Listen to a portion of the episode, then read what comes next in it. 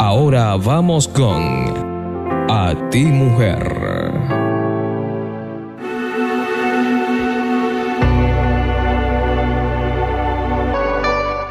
Programa Portavoz, una voz de esperanza alcanzándote a la distancia, especialmente en este tu segmento A ti, mujer.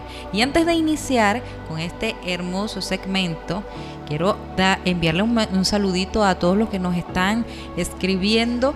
Y vamos a leer un mensaje de nuestra hermana y amiga Nilianis García, y dice: Chalón, chalón, amada familia, Elohim ya en sintonía para escuchar esa palabra que es medicina a nuestro cuerpo y al espíritu. Cercano está Jehová a los quebrantados de corazón y salva a los contritos de espíritu.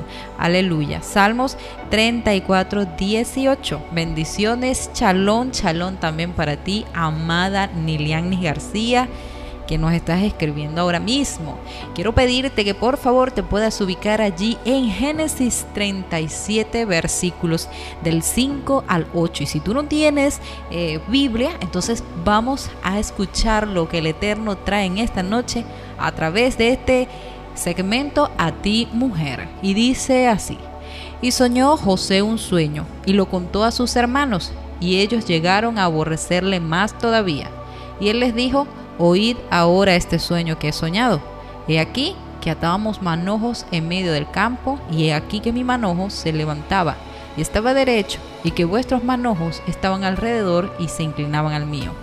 Y le respondieron sus hermanos: ¿Reinarás tú sobre nosotros, o señorearás sobre nosotros? Y aborrecieron aún más a José a causa de sus sueños y de sus palabras. Y la reflexión de esta noche en base a este pasaje se llama El precio de soñar. Estamos hablando de José, un joven amado por su padre porque lo había tenido en su vejez.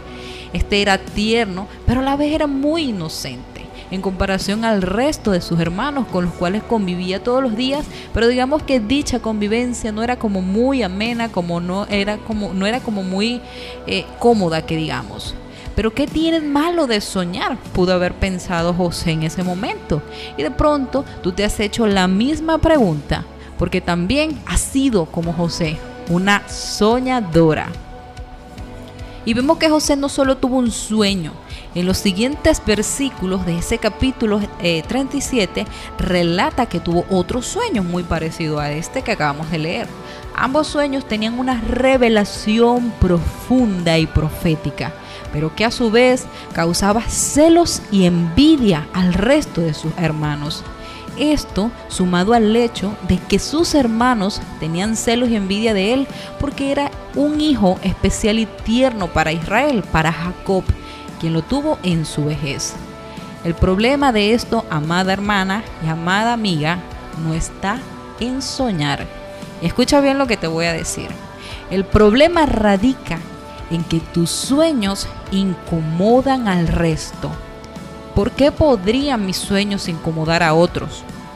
Es porque el enemigo mina los corazones de algunas personas para que estas personas sean oposición a las revelaciones y al propósito que Dios tiene para tu vida y que te la ha revelado en sueños, en palabra, que te la ha confirmado muchísimas veces. Fíjate, los sueños de José representaban un señorío y gobierno, pero resulta que al enemigo de nuestras almas no le agrada que ni tú ni yo obtengamos niveles como estos. Es decir, niveles de señorío y de gobierno al enemigo no le agradan que ni tú ni yo tengamos. Desde muy niñas tenemos personas usadas por el enemigo para matar nuestros sueños.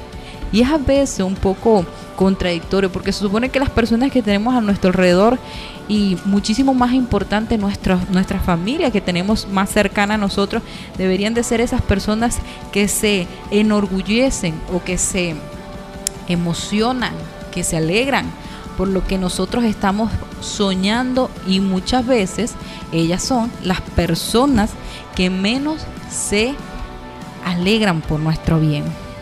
Y dijeron el uno al otro: He aquí viene el soñador, ahora pues venid y matémosle y echémosle a una cisterna y diremos: Alguna mala bestia lo devoró y veremos qué será de sus sueños.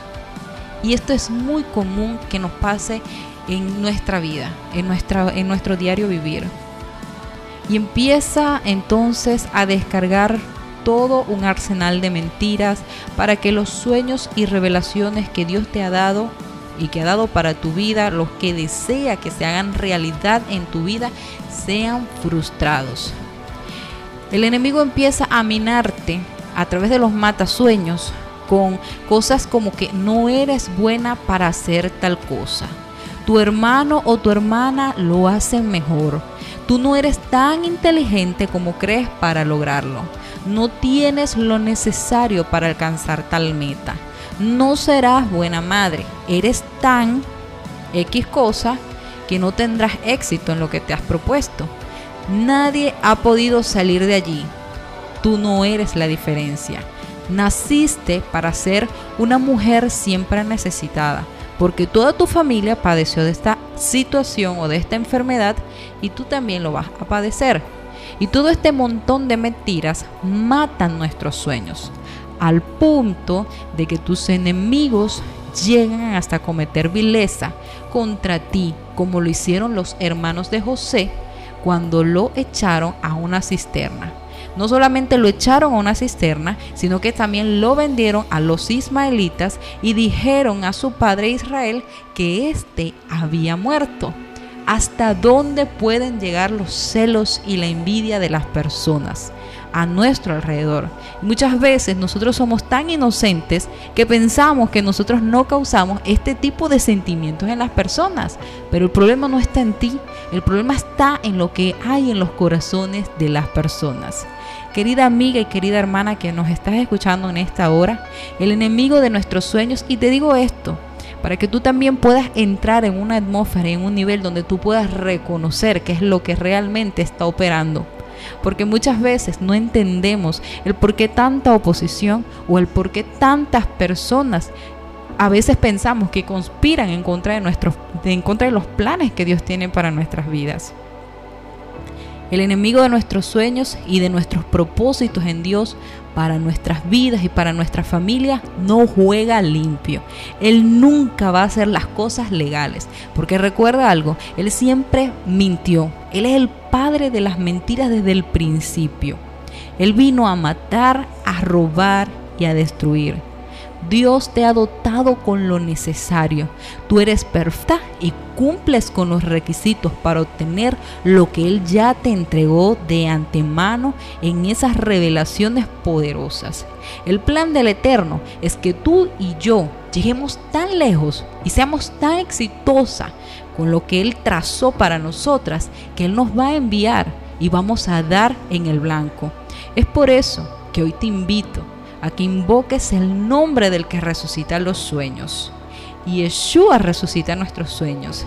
Que comiences nuevamente a diseñar, que comiences nuevamente a trazar planes y metas, que comiences nuevamente a trabajar en función de aquello que un día dijiste no voy a poder, nadie me apoya, todas las personas me dicen cosas negativas acerca de mis sueños, acerca de este emprendimiento, acerca de este proyecto. Es tiempo de que tú también puedas abrirte a esa posibilidad y a esa oportunidad. No te quedes con menos de lo que el Señor tiene para tu vida. No olvides que la mujer virtuosa es valiente y esforzada. Tú eres una de ellas. Hazle frente a los que matan los sueños y haz tu frente como de pedernal. Levántate y resplandece. Suelta las ataduras de tu cuello y ve por el plan del Señor para tu vida y tus generaciones. ¿Qué pierdes con intentarlo? Más vamos a perder si nunca lo intentamos, si nunca salimos de nuestra zona de confort, que muchas veces no es ninguna zona de confort, sino que ya nos acostumbramos a vivir o a manejarnos de la misma manera. Quiero decirte algo para culminar. Quiero decirte que ni tú ni yo fuimos diseñadas para vivir en niveles inferiores de los que Dios tiene para ti y para mí. Pero debes creer que más grande es el que va contigo que los que se oponen a ti. Por eso, a partir de ahora, dile adiós a los matasueños.